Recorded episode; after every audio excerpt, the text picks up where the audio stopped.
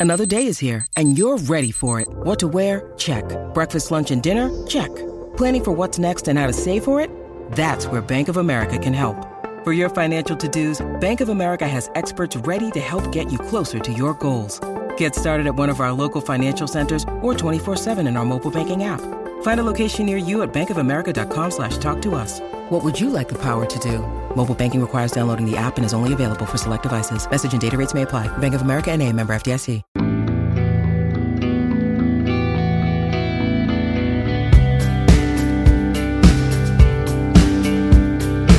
Welcome to the Aikidojo podcast. I am David Ito, Chief Instructor of the Aikido Center of Los Angeles. And with me is Mike Van Ruth, Aikido Fourth Dan, Iaido Fourth Dan. And Bill D'Angelo, Aikido Fourth Dan. So, what's the topic of this podcast? So, the topic today is um, how to transmit uh, traditional training methods in a contemporary setting uh, and maybe uh, discuss how that compares to uh, sport training. This question comes to us from a listener, Mark. So, traditional training in the modern world. It's an interesting topic because, you know, of course, everyone who learns a martial art is learning a traditional martial art. Uh, the people who study a martial art that's not traditional, that we that's where we call them sport martial arts. But some martial arts have been transitioned into sports Right. martial arts. Well, and it's you, you, if you think of the ones that are in the Olympics, you have what do we have? You have karate, taekwondo, judo, and is wushu in No, wushu's boxing, fencing. Well, I think wushu might be in the next because isn't the next Olympics in China? It it is. Who's going to go to that one? Um, so wushu would be originally traditional, right? Yeah, I think so. I'm not. I'm not 100 percent familiar with the history of wushu, but yeah, I mean, we could call it traditional. We could also call it a sport. Judo is judo is a traditional martial art, but it's also a sport. Right. I guess you train traditionally, but you practice it as a sport. Probably. Would it be defined by what is your end result goal? Where, you know, samurai of old trained because they had to actually go into warfare. Uh, people in these modern times train because, oh, I want to, you know, get my championship belt or win this prize or award or whatever the case may be. Is it revolve around the end results of what you're trying to achieve? Well, I guess you have to go back and define martial arts. You know, fr- by by history, Japanese martial arts, right? So prior to like 1868, prior to the Meiji era, um, they were koryu, and they were martial arts that were specifically designed for combat. And so there was no sport, and so the idea of martial arts or budo was not existent before that time. But then once the Meiji era, you know, came in, and all these people had to rush in and try to make a living, then it became a business. Yeah. I mean, the Greeks had a similar concept. So during the Olympics, there were two, there were three martial arts related events. There was wrestling, boxing, and pankration.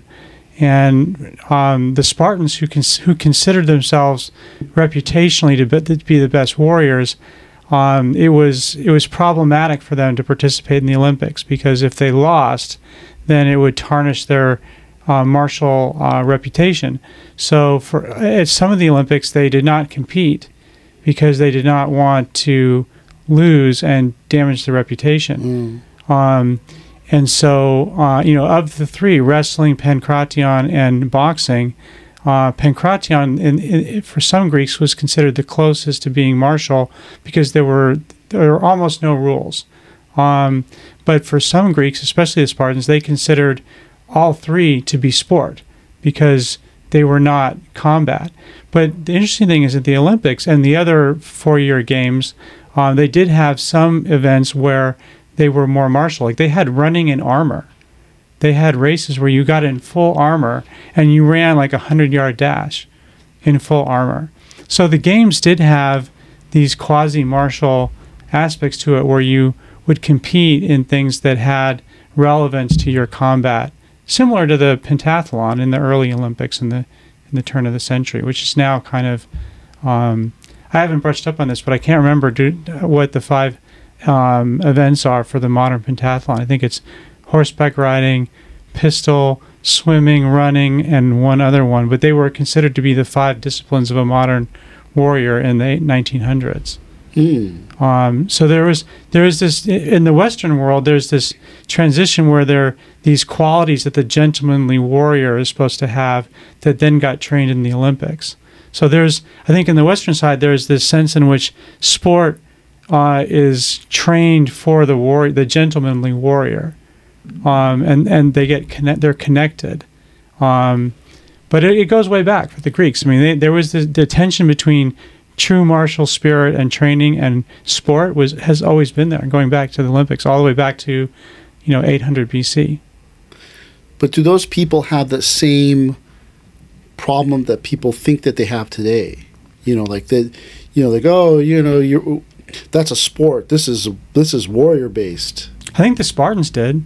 I think the Spartans. I mean, they trained really hard, and I think for them, um, I mean, look, in, in, the in the in the Olympics in Greece, which went from 776 BC, the first Olympics, and it ended in four like 450s AD when Christianity killed the Olympics.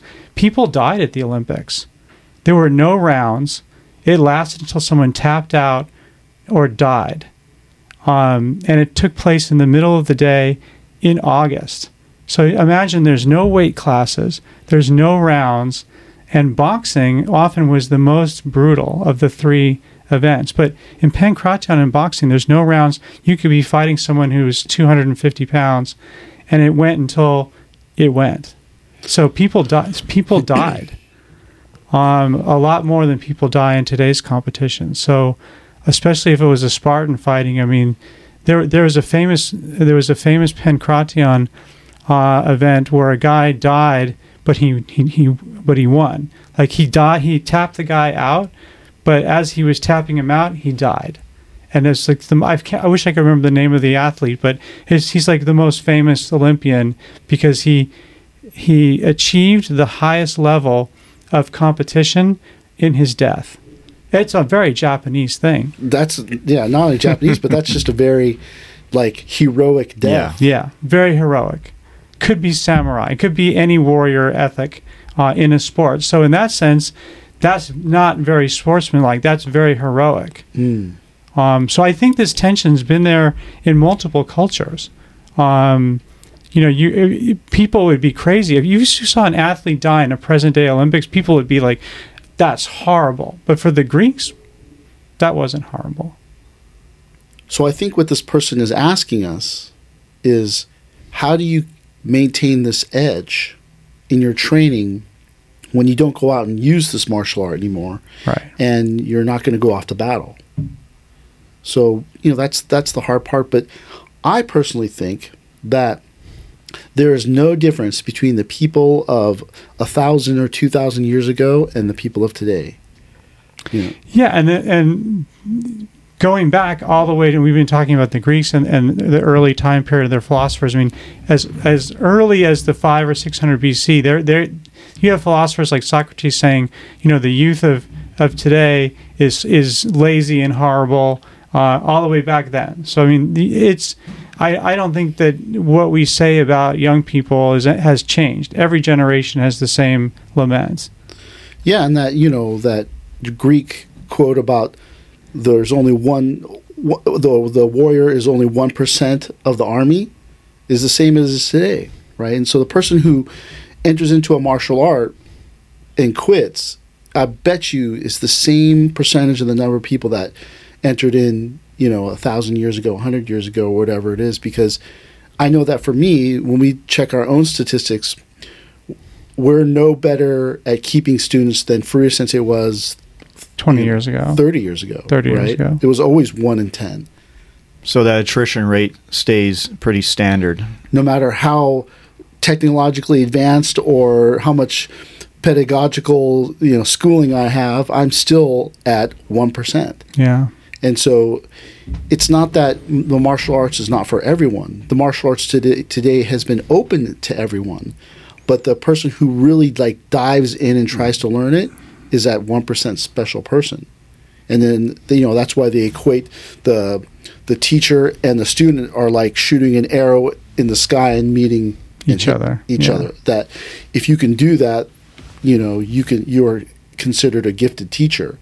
You know Furuya Sensei talked about this idea that if you could have one good student in your life you know You're very lucky. you're very very lucky. And that's so and you you see that today and you go that is so true mm-hmm. right? But that doesn't mean that the people don't care or they're not talented. It's just that life happens. And so trying to learn a learn a traditional martial art i mean you have to want to be treated that way. And then we don't treat people that way. Right. you know and we talked about this in the other podcast where i sometimes feel like i rob students of their opportunity to surmount obstacles by taking those obstacles away but then it's really hard because you don't know which person is going to Respond. respond or wither when you put that obstacle out there you make the class really physical the person you think god everyone goes man that was a great class a week a week later half those people don't even show up and the people that told you the class was so great they don't show up and then you go I thought the class was great. right? And so, F- Furuya Sensei talked about this idea of Gendai, modern martial arts, where the the modern person, everybody wants to wade in from the shallow end, but no one really wants to venture into the deep end. right. And in the old days, because of the time constraint, you had to learn things really quickly Right. you know so like i was reading this book on traditional learning and the this person who learned traditional japanese comedy said that when he started at the sixth year sixth month and the sixth day as a as a child the first thing his grandfather did was slap him. Nice. and then he said that like every lesson he learned at the end of the slap he never forgot. Yeah. but he doesn't slap his own students. But that's the hard part like that y- you know you have to like create this immediacy. And you you create that immediacy with pain and suffering right? So i go oh you know bill your left foot your left foot Your other left foot. and then i just slap you or i take out a switch and slap your your left leg you will remember that left leg Right. you know, like for me, I can't tell my left from my rights. If you said, "Oh, go down there and, and go south and then turn left," dude, I would just totally be, get lost. But somehow, through the training, the training was so stressful under Furuya Sensei that when he goes, "Your left foot," my left foot automatically steps back. Or when he says you're using the wrong leg, I automatically know which leg he is, he's talking about. So that there's no like, which side's left? So when when when when Mark asks us traditional versus contemporary, um, you know, I think, and then he said sport training. Um, what do what do we think the difference is? Because like, you and I spoke, and then I have a question for Mike. But you and I spoke. You know, I was reading um, Kano's book Mind Over Muscle, where he talks about transitioning traditional jiu-jitsu training to a national sport pastime, you know, judo. But what do you think like Mark had in mind when he was juxtaposing traditional martial arts training with sport training? Is it a methodology?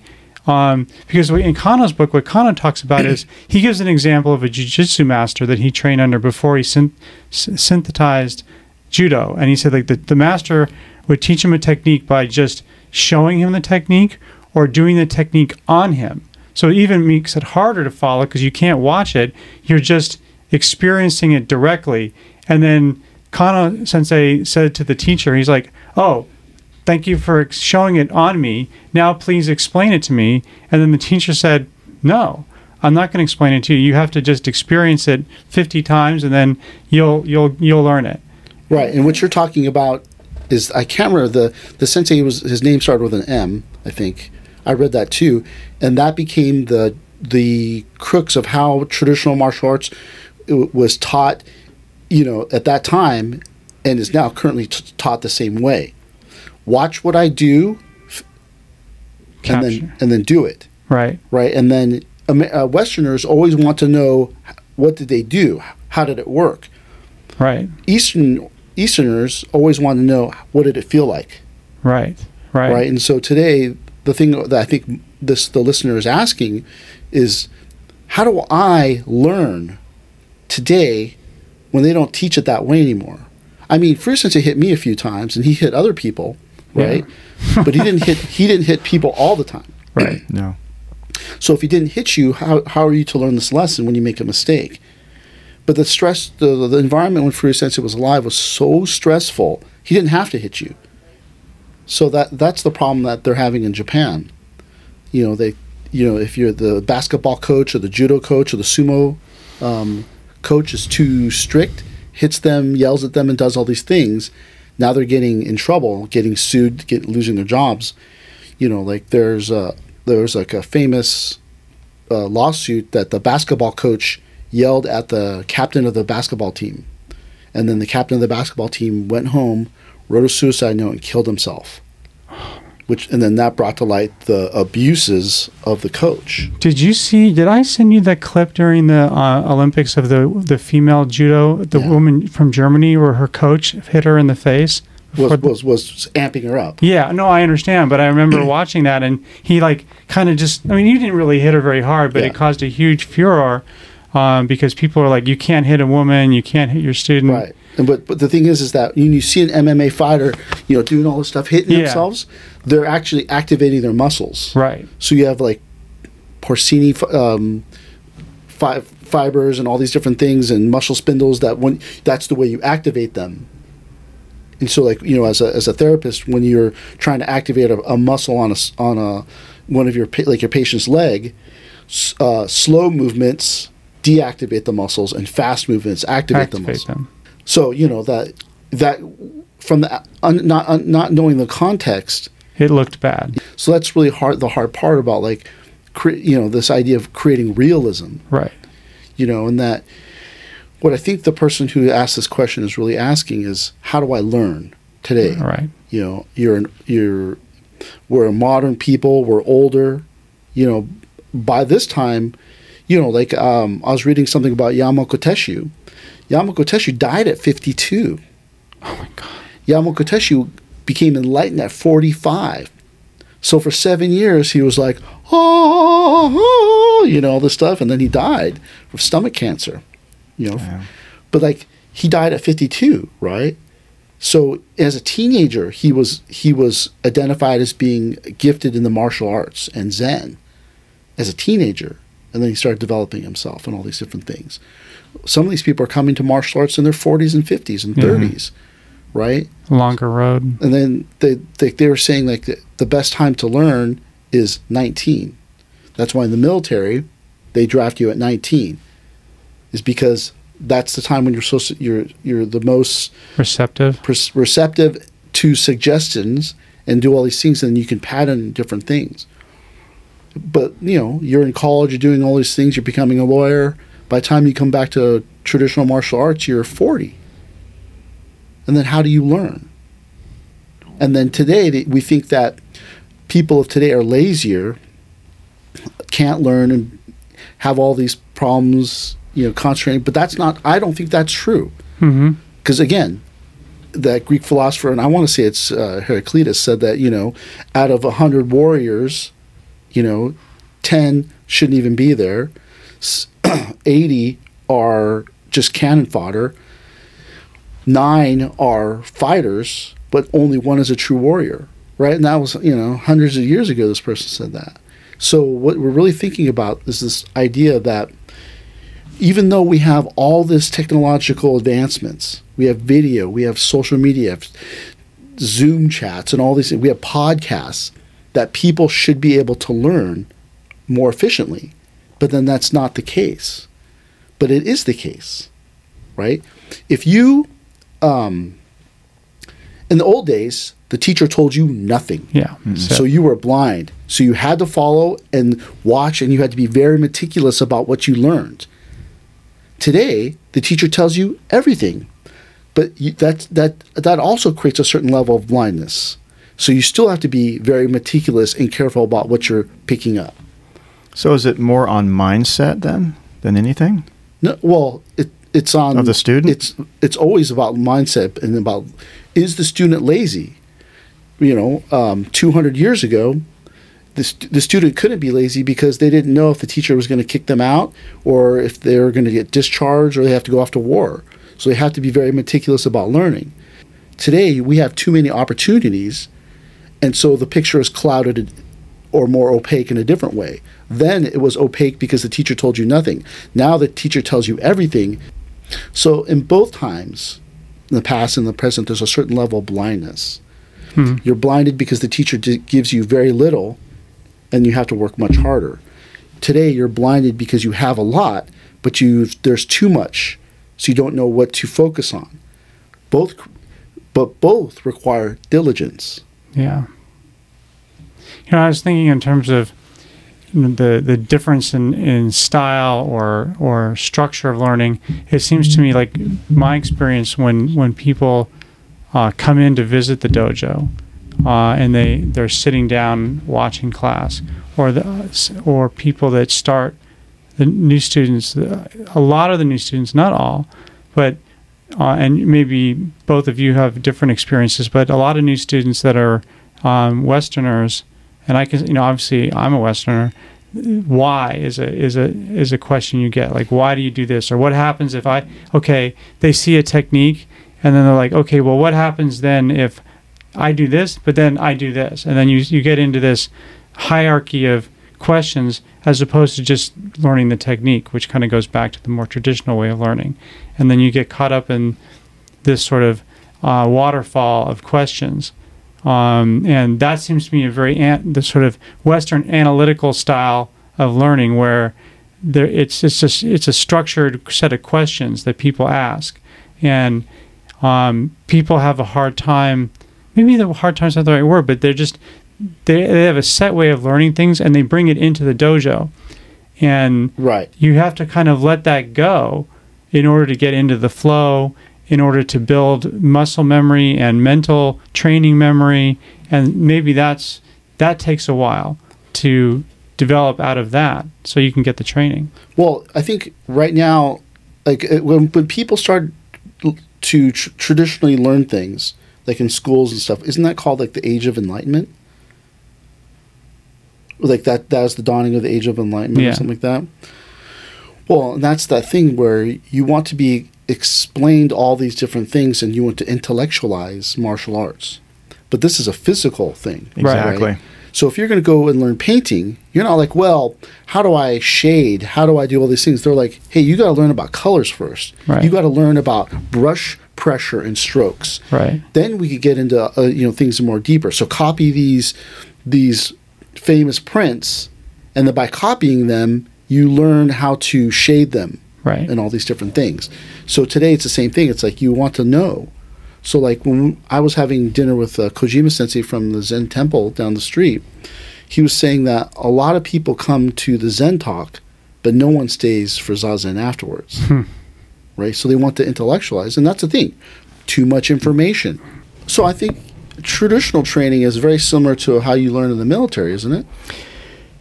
Yes, exactly. There's there's no why this, why that. It's very militaristic, obviously, because this is what we're going to do. And, it's, and again, it's training over and over and over and over again, creating that that muscle memory. Because in a stressful situation, you're always going to fall back to that what you learned. that training. You're not going to like start to intellectualize or, or think about it. This is how I train to do it. You've trained with these other people. You know exactly what's going to happen at a particular time. All these SOPs, standard operating procedures. So everything just happens, but you can't intellectualize it. But it's formalized, though, isn't it? It's very structured due to the fact that there are levels of skills and tasks that you need to know as a soldier, and you know they have to be able to check the boxes. Do they know how to do this, this, this, this, and do it to a certain proficiency level? And it's always evaluated. But there's no intellectual discussion about this, that, and other. It's very rote. Mm. But they they give you a manual that they have written, Oh. and then you study that manual, and then you drill that manual. There are manuals up to yin yang in the military. All these all these uh, manuals on this, that, and other. It's very structured. And again, you're you're you train on that. You're evaluated, and then you have to qualify to ensure that those tasks are understood and done proficiently. Yeah, stru- structure is the name of the game when it comes to that type of training. you know but that's the hard part today is that like if yeah, there's certain different um, kung fu traditions old that were the in the old days they would teach the form backwards for the Really? first for the first for a little while because you got to remember they you couldn't show your techniques or your special technique because if they people found it out you would lose in a duel against them because they know your special technique right and so if you ever ever, ever seen um, the one-armed swordsman hmm Jim, Yeah. Jimmy Yu, or is I think his name. How, how did the, the the his school get beat all those times? They watched, they figured out the, the, the technique, and then they came up with a way to, Defeat it. to to defeat them. And then they couldn't beat the one armed swordsman because he had one arm. He used the sword in the wrong hand, and his sword was only half the size of the other ones. And so when they they used their special technique, it didn't work. It was a it was like a scissor. It, it grabbed the sword, and then they when they grabbed the sword, you would like that, and then they would pull out a dagger and stab you. But because his sword was so short, it'd be like whoo, and then he would just stab them. But that's that same thing as that in the old days of martial arts training, you didn't take on students that weren't in the clan or weren't family. Um, you know that's why you have all these people that they you had to be adopted in Right. to learn, and then you became the hereditary master. Because again, you're you're trying to become the shogun's um, fencing instructor. You don't want to show your special technique unless you're going to be in front of the shogun or the daimyo or lord, Right. and so you you're, you're going to hide that technique. So there's no public demonstrations. The only way you got to see the the the how they trained the special techniques or whatever it was is to duel them. But then in those days, you know that the you, you That was very dangerous. that the kind of it's called like shoku is a du- duel, but uh, uh, it's dangerous. But one of the things you had to do is that you had to sign a blood oath that if you lost, you would become that person's student, Mhm. and then you because you signed the blood oath, you couldn't just you, you couldn't just lose and then run away Right.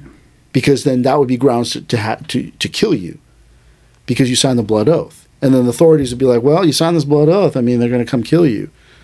But also, if you won, you could do what's called a um, you would break their kanban. You know, they have the, The sign. the, the sign out front. That's why if you see in like not so much in Japanese martial arts movies, but in Chinese martial arts movies, when the guy goes and, and challenges that that school and he defeats them, the first thing he does is kick the kanban off the top front of the, the school and break it in half.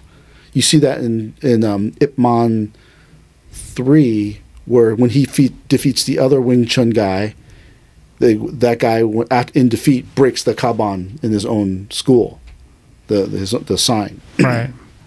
But then when you when you beat the teacher in a duel, technically all those students would become your, Your students, students, yeah. and the teacher would also become your student and have to sign blood oath, right? And so that blood oath pr- pr- was supposed to protect you from your IP getting stolen Right. right? Because now the whole dojo is chasing you all over Japan, trying to kill you, and that's, you know, it becomes a you know, you know a fairy tale because everyone's watching this this thing unfold and how you were um, being dishonest, right? So that's the hard part about like understanding like the the how martial arts is taught in the old days. The immediacy of battle required it to be fast and harsh, no time to talk. Why? Why do you think this is the way it is? Hey, could you think, man? You gotta, you you just know, got to just do we, it. we got a battle we got to be doing in a couple weeks. Uh, we need to get up to speed. so the teacher doesn't isn't uh, fielding questions about why, but the student also isn't thinking about why. Could you do this thing? Could you, dude? You got to get that cut down, man. We're going to battle in 14 minutes. you know, you're doing all that type of stuff, and so like when um, you know Yamaoka Tesshu became enlightened, his big thing was muto, mutoryu, where uh, empty Empty. hand technique right? But then he had already achieved enlightenment and all these things at 45, and he only taught it for seven years before he died. So that's that thing, right? If you think about like the traditional martial arts and learning a traditional martial art, in the old days it was super exclusive.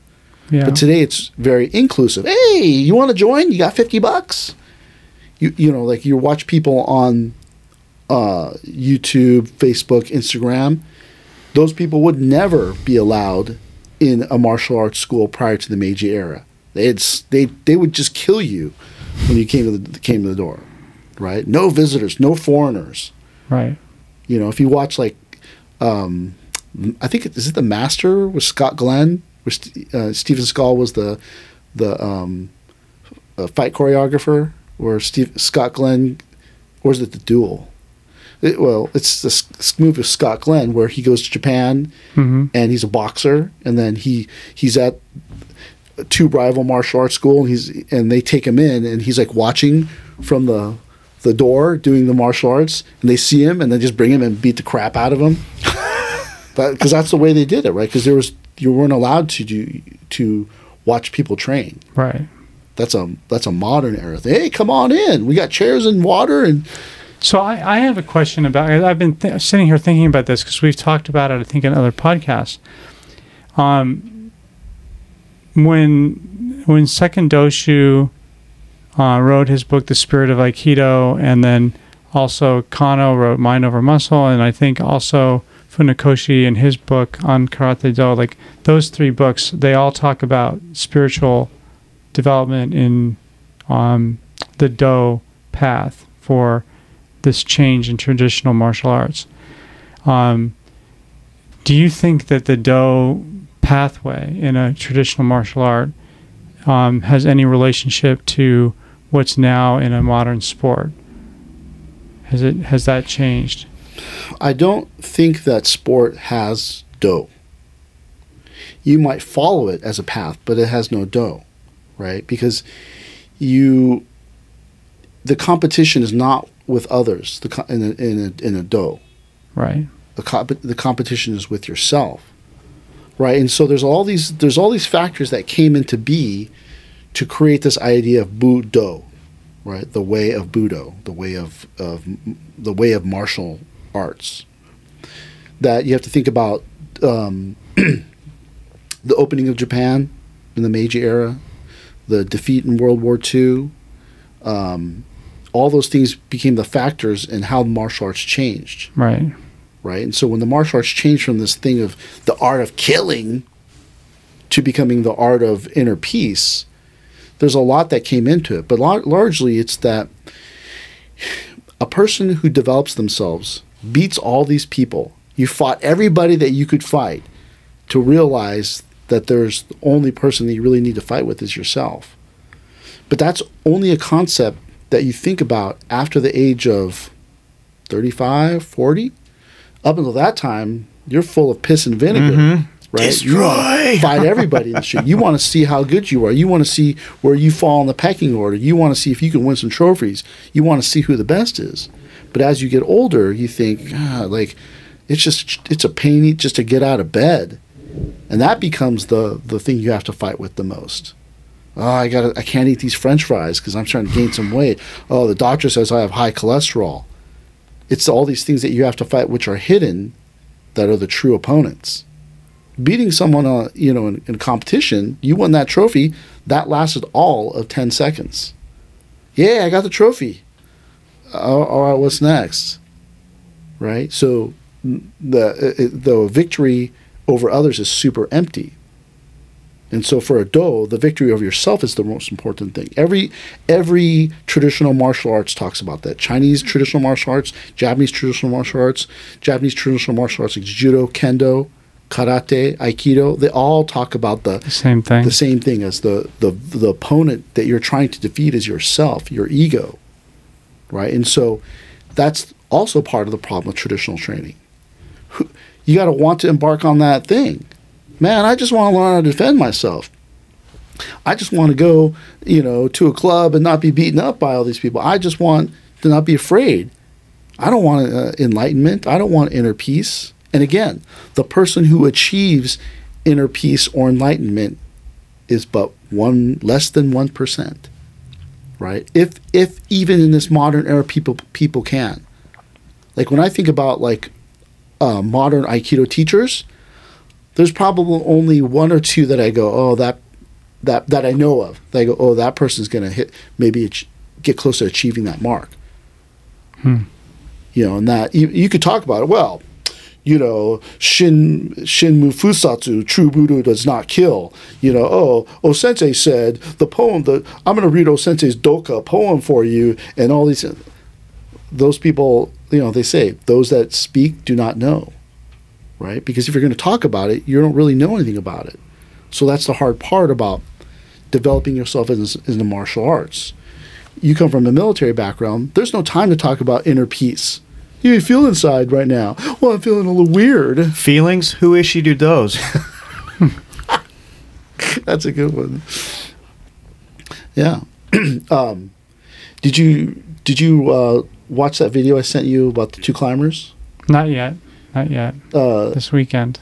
I don't know how true it is, but they they um, in the in the, it's a promo. They said that there's only like three real sports: bullfighting, car racing, and Mountain climbing. mountain climbing. Yeah. Um, Ernest Hemingway quote. Ernest Hemingway said that. Yeah, but the, what he means by that is, is those are those three sports are the ones where the chance of dying are very high. So what Hemingway meant by that was um, a sport where your uh, risk of death is not significant. Is you might as well just play golf. Well, that's the thing. It's just a game. It's And just a game. That's the same problem that mar- traditional martial arts is having. There's no There's no edge. there's no edge to it, Yeah. right? You have to fight your you have to fight your way to the edge to realize that there's an edge. You're not invincible. I'm not invincible. you mean I can die? well, then I need I need to act differently. I feel weird inside.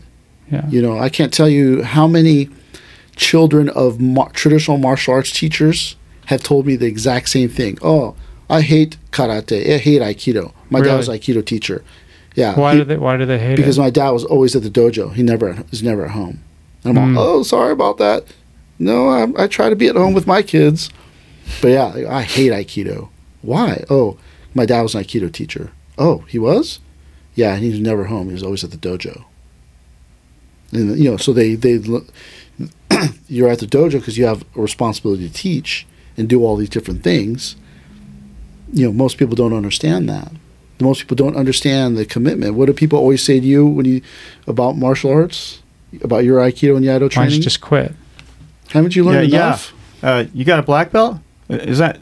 Don't you just quit after that? They don't realize that that's just the beginning. They don't, but they have no concept or any understanding of that. Yeah. Yeah, well, I mean, in in in Western, I don't know about what it is like in Asia, but certainly in the United States and probably England, there's this sense that there's an end stop of knowledge, and once you reach that end stop, you don't need to train anymore. But that's just a common, um, you know, misperception. I think. Yeah, like did you ever see the movie Nobody? With um Uh, Better Call Saul, Saul yeah, that guy. Yeah. No. Well, like, you know, he's a former um, military person that's in retirement, and that you know something happens and he has to use his skill again. And then all of a sudden he just has that skill. No, like all these skills, uh, Perishable. Gun, gunfighting, martial arts, they're all perishable. Yeah. You can't.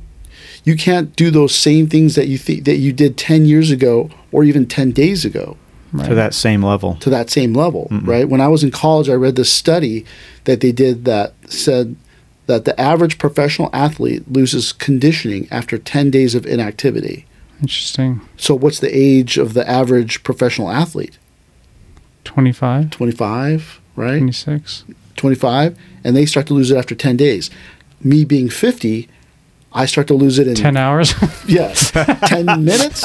Brr, you know, and so, but that's that thing, right? Like, you you know, when people go, "Oh, that person's so good at Aikido in the '90s, they should they should come back and and open a dojo." And I go, "That was the '90s, man. yeah. That doesn't mean nothing today.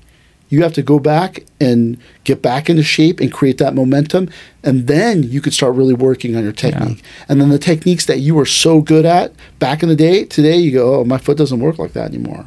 Yeah. my hip my hip is a little bit messed up. I have a tight butt muscle on the right, so I can't turn the corner on that one as fast. Your you don't have the, the same physicalness, right? So it's a perishable skill. Like you you know how to break down your your M16, but no one uses an M16 anymore. So you try breaking down the AR-15. This thing's a little bit different. They call this the muzzle. I call it the barrel. What? Which is you know, there's too much things have passed you by, to where you think, oh yeah, I could just pick it up again. And martial arts is the same way.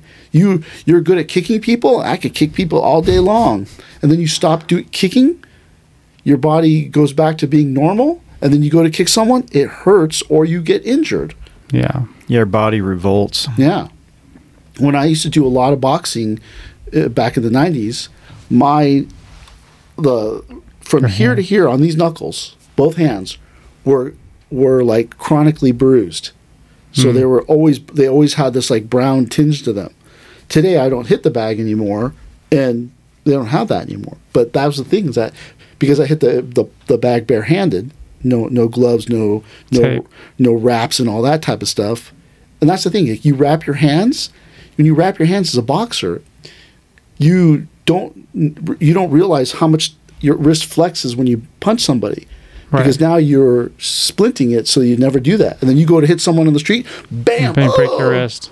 And then you break your own wrist punching someone in the face because you don't you're too strong, for, and then you don't have the ability because you You're too strong for your wrist because Yeah. your other part of your body's been built up, your hips, your shoulders, and then Yeah. bam, your weak spot. you're the weak spot and it breaks. But that's the hard part today in the martial arts. You do certain types of things which are f- are flashy. Those things are the things that leave first. Sometimes another question about because so Mark's Mark's juxtaposing the training with sport. So you you said that like sport doesn't have d- do, or a sport doesn't have do, which I'm assuming part of it would be um, the the spiritual goal or the the path. Right? It has it has do the way, but it doesn't have do the spiritual. Component to it. Um, sport is competitive, so Do shouldn't shouldn't be or doesn't have a competitive component to it. Um, is there something specifically in the way that sport would in, in the way we think it is that it, the way it's taught? Like, do we like if you think of the way, um, uh, let's say you know if you're a, uh, a trainer in sport versus a martial arts teacher like if you can compare those experiences what are the the the real differences in the way a trainer trains an athlete for sport versus the way a martial arts teacher teaches um, a, an aikidoist or uh, a kendoist think about it from this standpoint. From a sport standpoint, you have to always uh, hide the weakness and build up the strength. So think about uh, Rocky three, or maybe it Rocky four. Rocky so many four. rockies Uh, R- I think it was either Rocky three or Rocky The one four. with Dolph?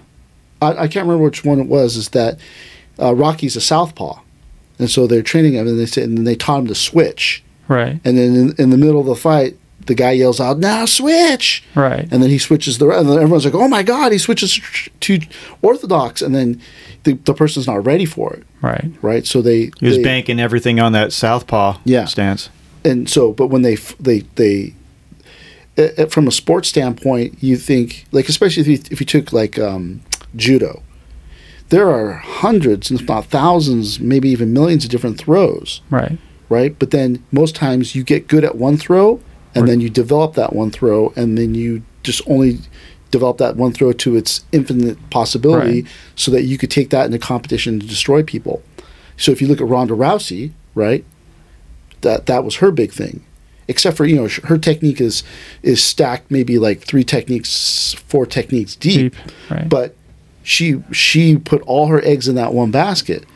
So what happened is that when someone finally struck her in the face, the swimmer came out. Mm, The didn't know what to swimmer. do, right? yeah And then, but that's the thing. That's a sport. As a martial art, you can't just develop one thing because you don't know what the what the situation's going to be situation or what the opponent's going to bring.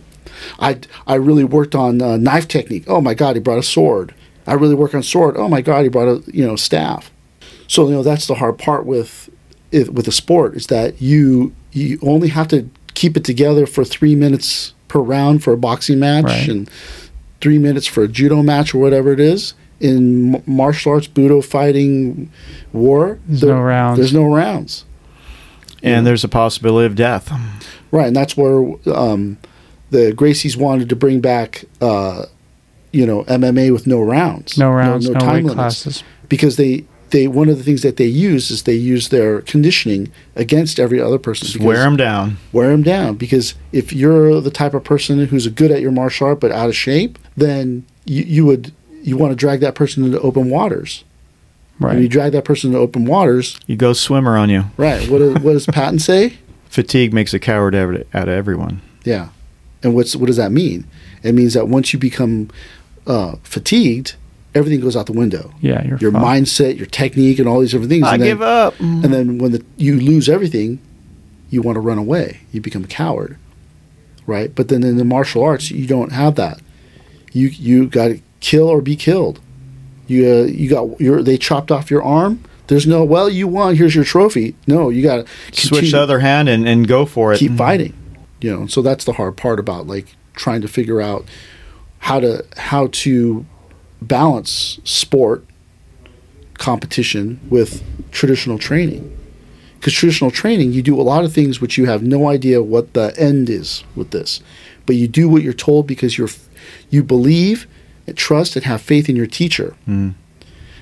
you know but in a sport um, you know competition wise you're only going to be competing for 10 years or 8 years or whatever it is.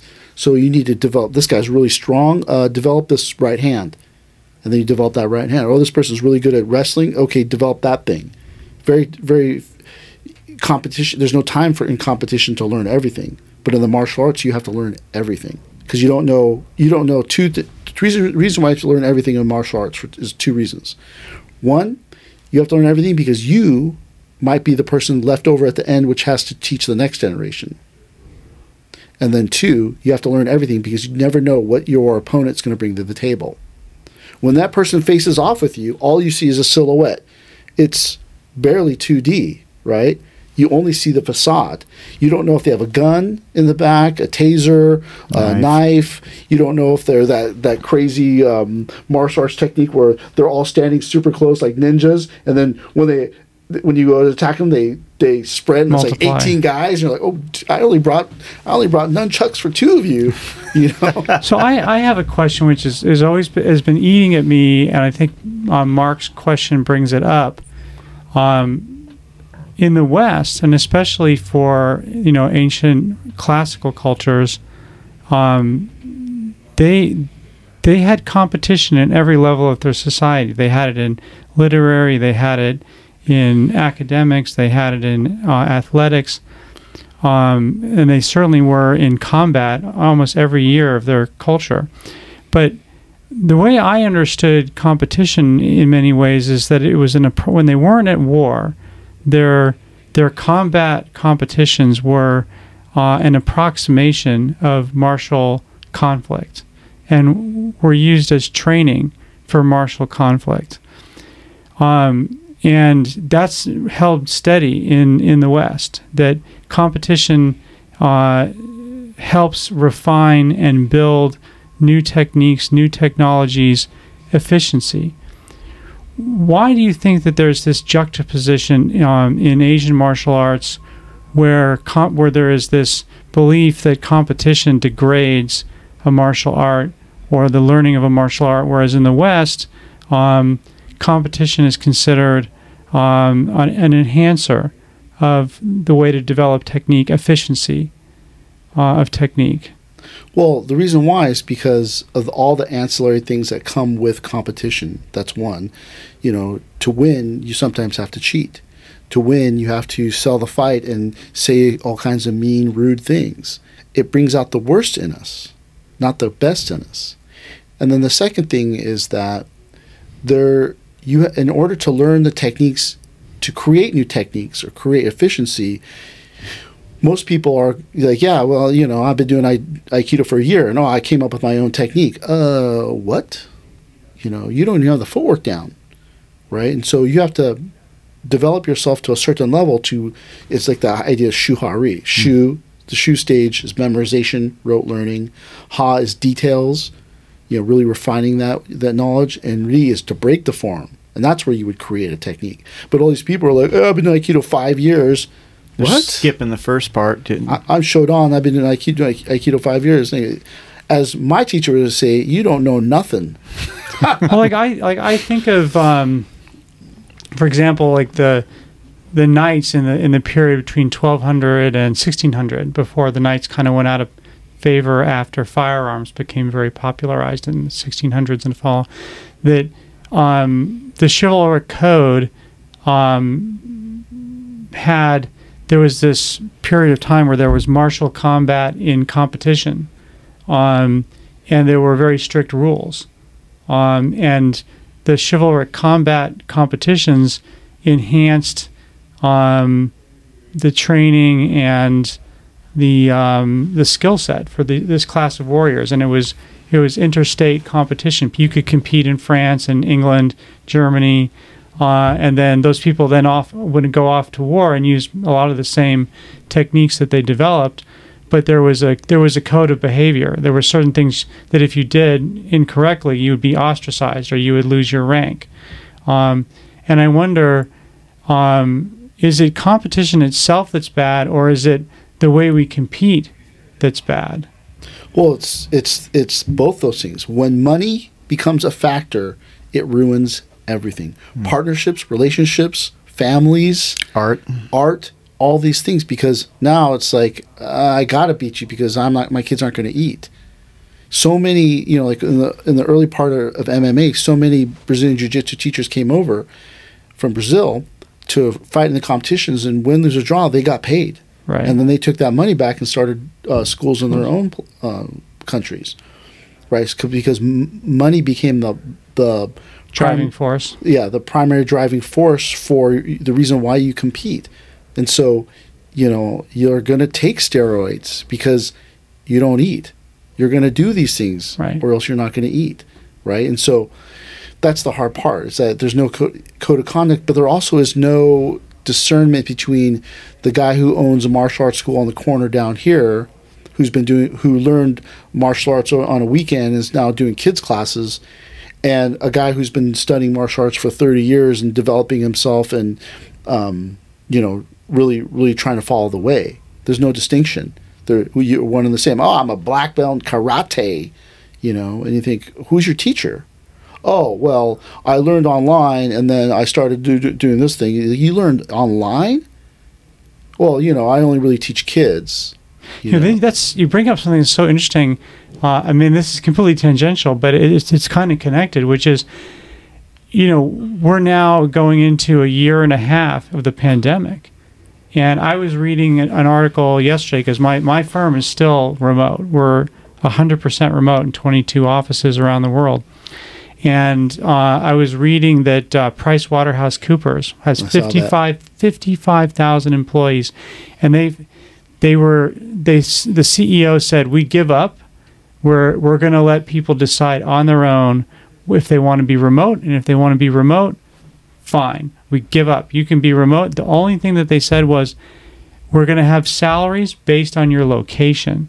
So if you're making a million dollars a year right now and you live in Manhattan, but you move to Iowa, your salary's going to go down. So it's cost adjusted based on where you live, which I think is fair. yeah Um, but it's interesting because that the same day I read that article, there was another article that w- was uh, about how these bankers in New York they can't get their employees to come back to work, even with threatening to fire them. People will just say, "Look, we don't want to go. We don't want to go back to work. Coronavirus. Sorry." So, how does this relate to what we're talking about now? Is like if you have a whole culture that is now remote, um, you know, how do we encourage people? Because I know we have online classes, or at least we broadcast our classes. Um, you know, what is it? What does it mean to study um, martial arts online? Well, and that's where you're really thinking about uh, what everyone's talking about today. Oh, traditional martial arts is dying. Oh, we need to all start social media marketing and all these different things. I don't think so. Yeah, Even though I do a lot of social media stuff, I don't think so. I don't think so. I think that people will naturally need to have touch right. Mm-hmm. and they will crave that because they've been sitting in front of this, you know, 15 inch, 20 inch screen Eight all day, day. long, Yeah, and they didn't really talk any, to anybody. yeah, They talk to people, but they didn't really connect. They want to eat dinner with their friends. They want to get touched by other people. They want to go dancing. You dancing on Zoom doesn't work, right? Doing Aikido on Zoom, not the same thing, and that you will crave that that human touch. And so that comes back to the the onus of learning is now on the te- back to the teacher. right. So I can go, you know, I really want this touch and I really want to learn this art. Well, I can go to this guy down the street who has no lineage, who has very few students, you know, isn't a very good teacher, or I can go to these people that have really devoted themselves to their arts. And I really think that people are going to search that out, and they'll be, able, and because we have the internet and that transparency, they can smell the BS. They go, "Oh, that guy's full of it," or they they go, "That doesn't make any sense," you know. But that's the hard part is that you have to survive in order to thrive Right. and so you can't you know people are you know really you know come down on Hombu for how they do their grading and how much money they make but they don't realize what it takes to keep that organization going so that you have a tomorrow Right. right if they fold up you go what happened they should have charged more well you were complaining about it Isn't isn't aren't they grappling also with? Um, there's been some movement from do- some member dojos to get uh, Aikido in the next Olympics as a demonstration sport. no Okay, I thought that there was oh no not not from aikikai not from Aikikai, but I've but heard from that. yeah but it'll never happen Okay, aikikai is already strat- that. well, they strategized. They, they were smart. See, and that's the thing. That stuff costs money. Aikikai was smart. The IOC, you have to, in order to be part of the IOC, you have to be part of all these or, other sports organizations, Organizations. and they only allow one representative from every sport.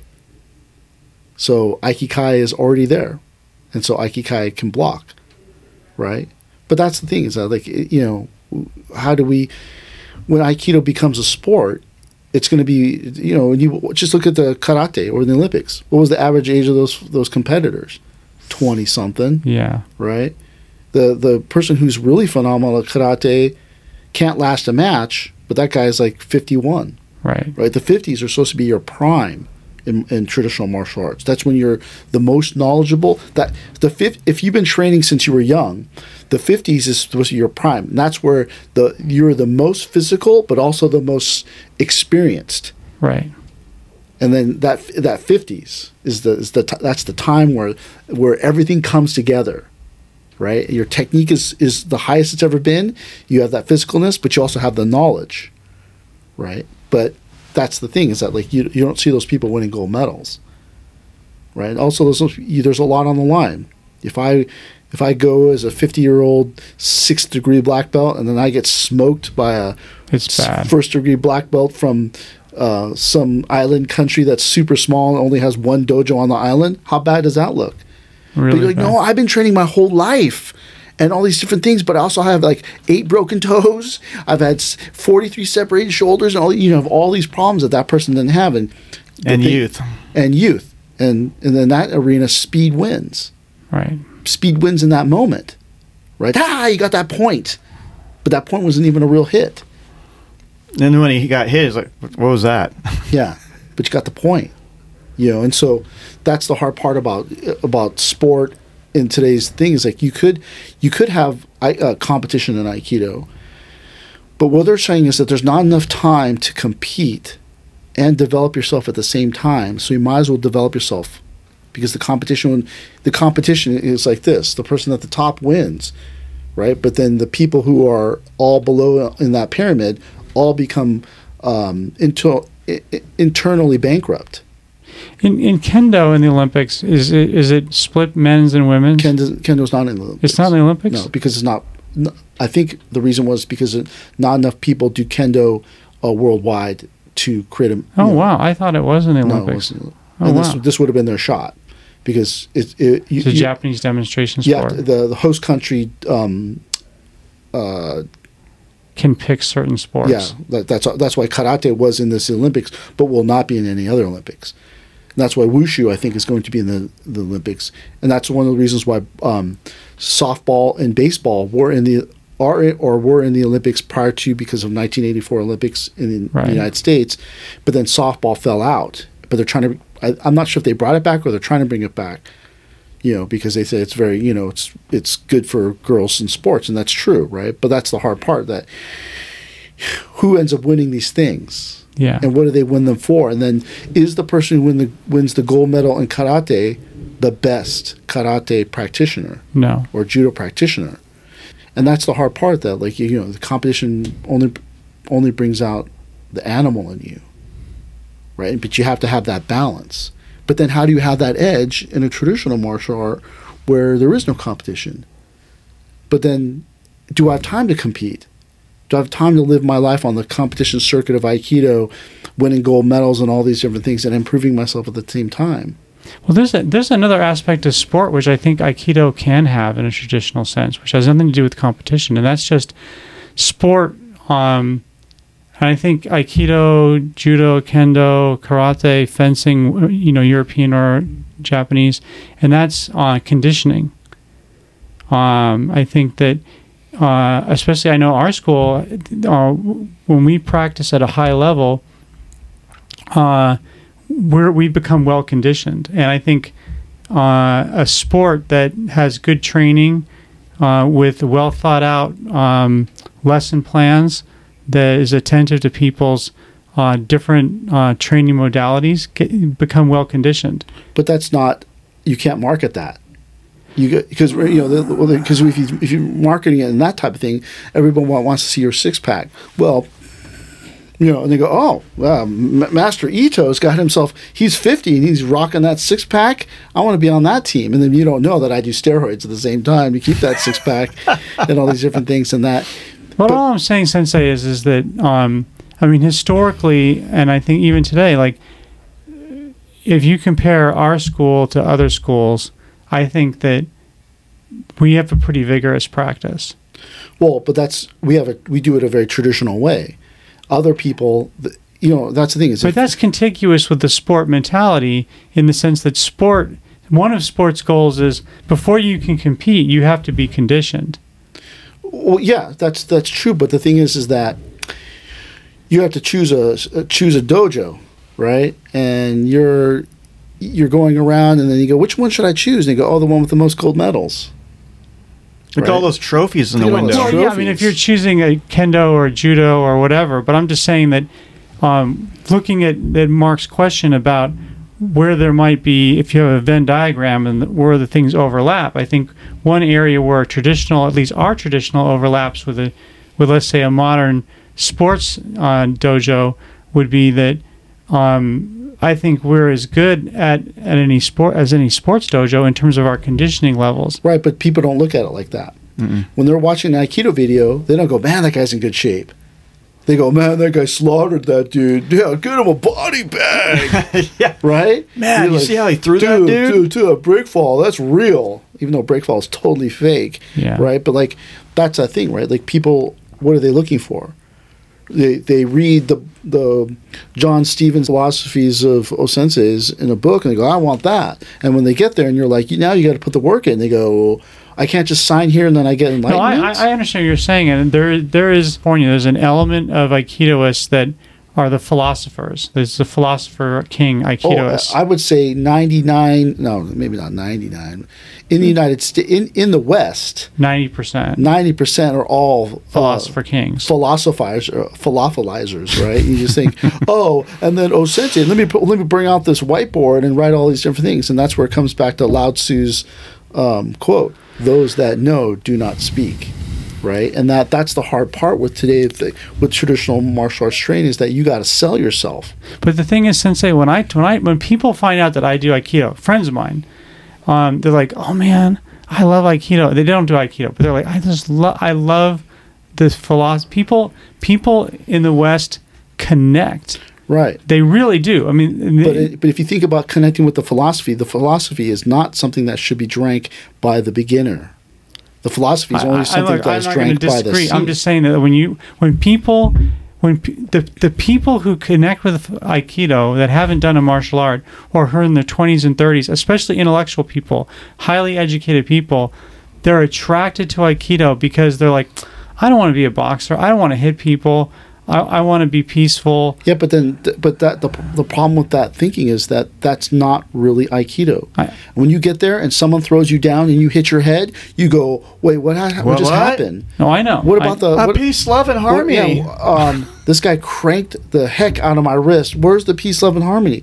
That guy choked me. That guy you know, th- uh, I, this is where where's the love and harmony with this? I, look, I agree. I'm just saying it's it's interesting because I've had these interactions I want to say hundreds of times. People are like, Oh, "Oh, I have do- them every day with people. Oh, you must be a master. Mas- I'm not a master. I don't, I'm no master of nothing, man. You know, but that's the thing is that people.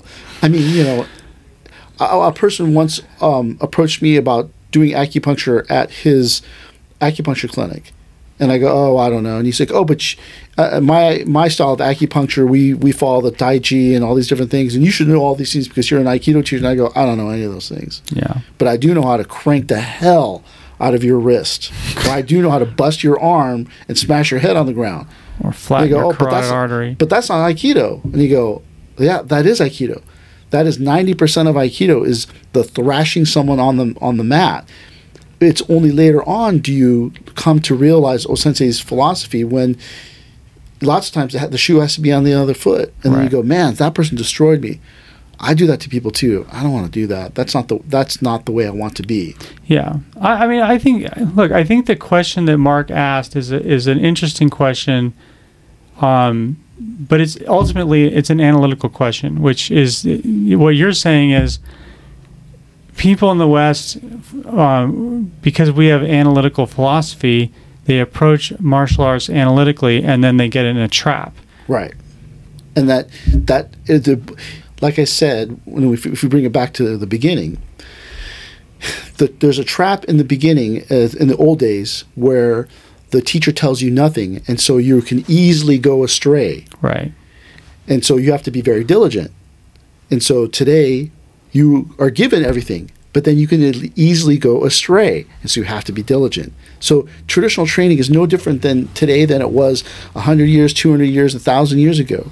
You must be diligent. You have to be able to to realize what's important and what's not important, what's real, what's fake, what's just the teacher feeling this today and not feeling this tomorrow. Like, oh yeah, we should yell at our students. Well, then you go, oh yeah, but then you know that our our teacher was like that, you know, but he was just an unhappy person, Yeah. right? And so you know you have to kind of realize. But he like, did, but but for instance, I did.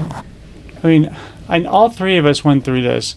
That when you talk about sports, sports creates its edge through competition. When you like go to compete, you have that little nervous stomach from the butterflies. If you go before a competition, that's how that created the edge. What I what I call in the West is sort of syn- a, a synthetic um, risk, right? For instance, it created that synthetic risk through terror right. And uh, stress. and stress. Um, so I think that uh, you know our we we create that through the um, the environment that we have, and I think that even to even in our dojo today, which is still a very traditional dojo, the the element of competition that is there, it's still there, but it's not com- competition for trophies. I think that um, we we compete against each other. We do, but then if, if you look at the, the dojo today, nobody's competing against each other. In the old days, we competed all the time against each other to Yeah. see who was the best. Just try and trash each other. Now we don't. But so it's this idea that when uh, when Ray Rice hits his girlfriend, and people say, "Well, what do you expect? This person, that's what he does for a living," or when Jon Jones beats up his wife, his girlfriend or wife, or wh- whatever that lady was the other day, where was the martial arts in that? Where was the philosophy? Where was the do? Where was the inner peace? Those people can destroy others, but the person that they cannot destroy is themselves because they never learned that in the training because the training was completely focused on destroying the other Opponent. right? And that's the thing is that uh, there's always going to be something left in that basket as you scrape the bottom. Oh, there's a little bit of aggressiveness there.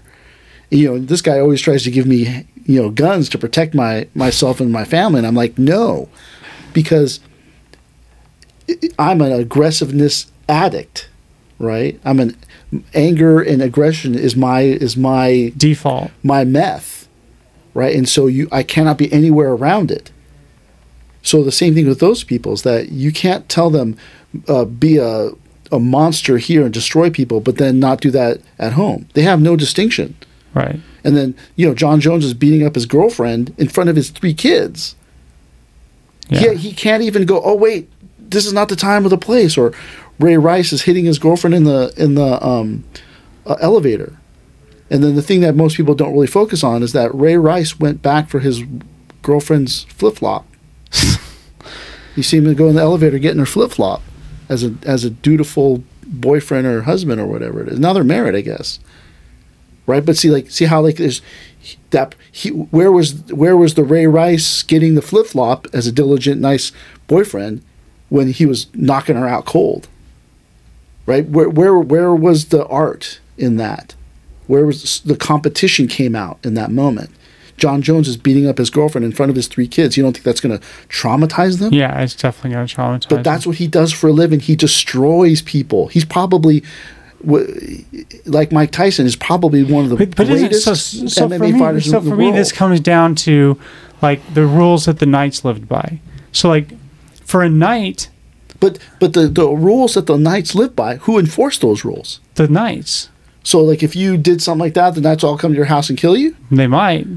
See, we don't have that today. We don't all get in the car and go down to John Joe's house and go, "Sorry, buddy, you broke the rules," and then we all we all got to fight him one on one. You know, like we don't. There's. I mean, they were a self-policing organization. I mean, Well, but their name meant a lot too. To, to I mean, if shame you your if name. you dishonored yourself, that that's like see, this is very interesting. Like, I think that that or you know, like, like having a code where your reputation mattered more than money, mattered more than anything. Um, it's self-regulate. It's self-regulating, and it's very similar to Japanese martial culture. In Japanese martial culture, your reputation matters your more than family money. name. Matters Well, more than anything. I know you both aren't, aren't huge fans of cancel culture, but that's what cancel culture is. Look at this. Think if Kobe Bryant today was alive and raped that girl. He'd be done. He'd be done. Yeah, But because that happened 10 back years in, ago. Yeah. back in the day, and then he won championships when he made a comeback, all is forgiven, and he's now a martyr Yeah. in his in death. But the, that's the thing is that there's No, no. what I was getting at, Sensei, is it's about the rules that govern the context. And the thing that I like about the Knights was they had very stringent rules that were positive. You, the the stronger your enemy that you fought, the greater your reputational glory that got. Even if you lost, like if you lost to a great enemy, the enemy would reward you. Like if, if you and I fought and, and you're a great teacher and I, we lose in a fight, you would I would get benefit from losing to a, a great enemy. Like even the loser gains glory losing to a great warrior.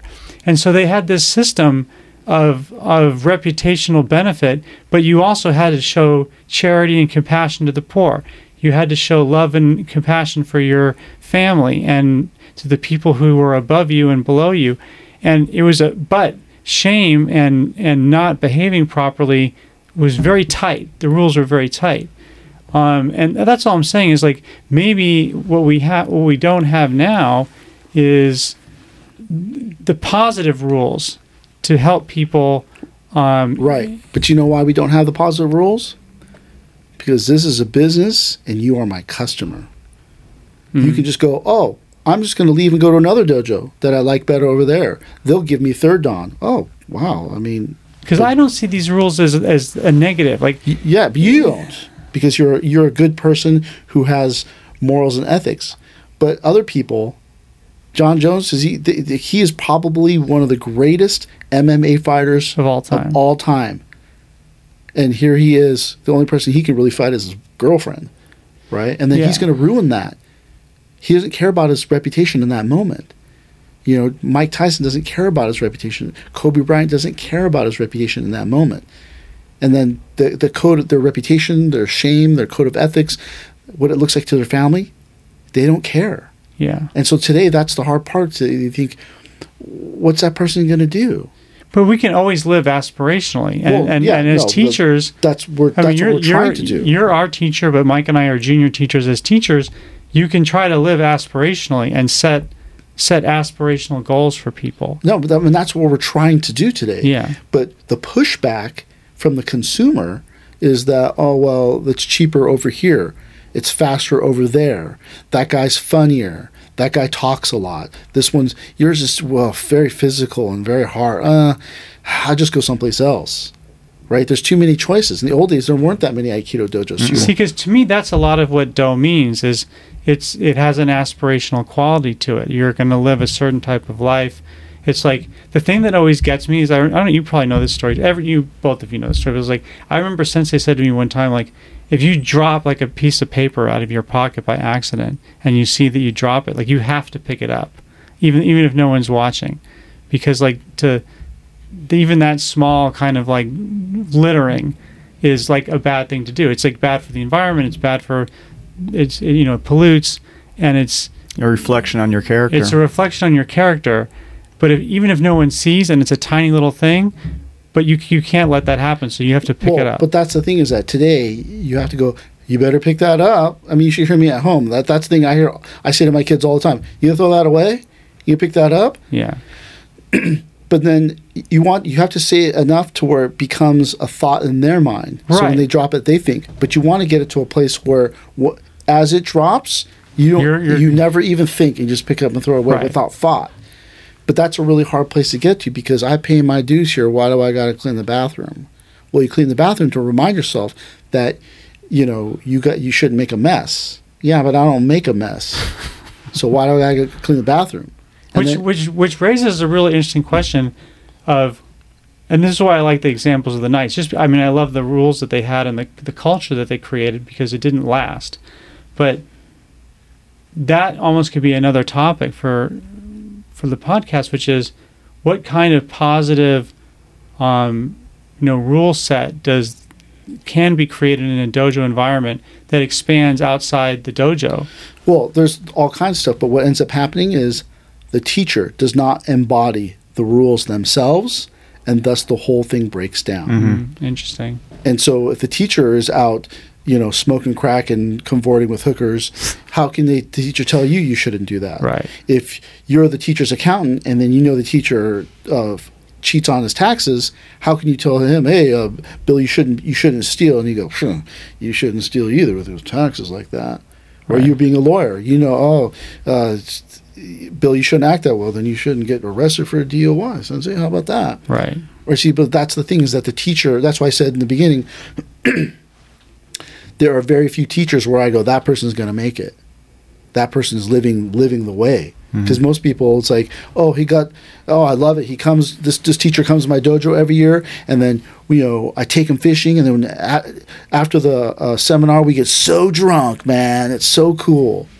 Or one teacher took me. I, I I did a seminar at this one person's school. He took me to dinner afterwards and told me how he the week before he went to he took one of the students to a strip club for his birthday, and I was like, oh, What? whoa, that's crazy, right? That you saw behind the curtain, and then you saw that they don't live. The, they're not living these lives that they're telling you to live. That hypocrisy, right? They're not really living by the example. They're just telling you, oh, you should be doing this. And that's the worst, the, the biggest problem you have in all things, not just martial arts, but religion, traditional martial arts, tr- uh, other traditional arts that are out there. That people, they say one thing, but then they do another. Yeah. You know, I don't drink, but then I tell you, oh, you guys should shouldn't shouldn't drink either. But then you find, oh, he got a DUI, right? And so that's the really hard part about all these different things is that as we wrap this up, modern training, ancient training, they're all the same. What they require is diligence. Hmm. The best Yeah. they say they say the best teacher is the one that's the most unreasonable. right? Because it's, they're unreasonable, so you can't reason with them. Oh, but Sensei, can you teach me this thing? No. Oh, how, what's the fastest way to get black belt? Train. Can I buy black belt? No. Right.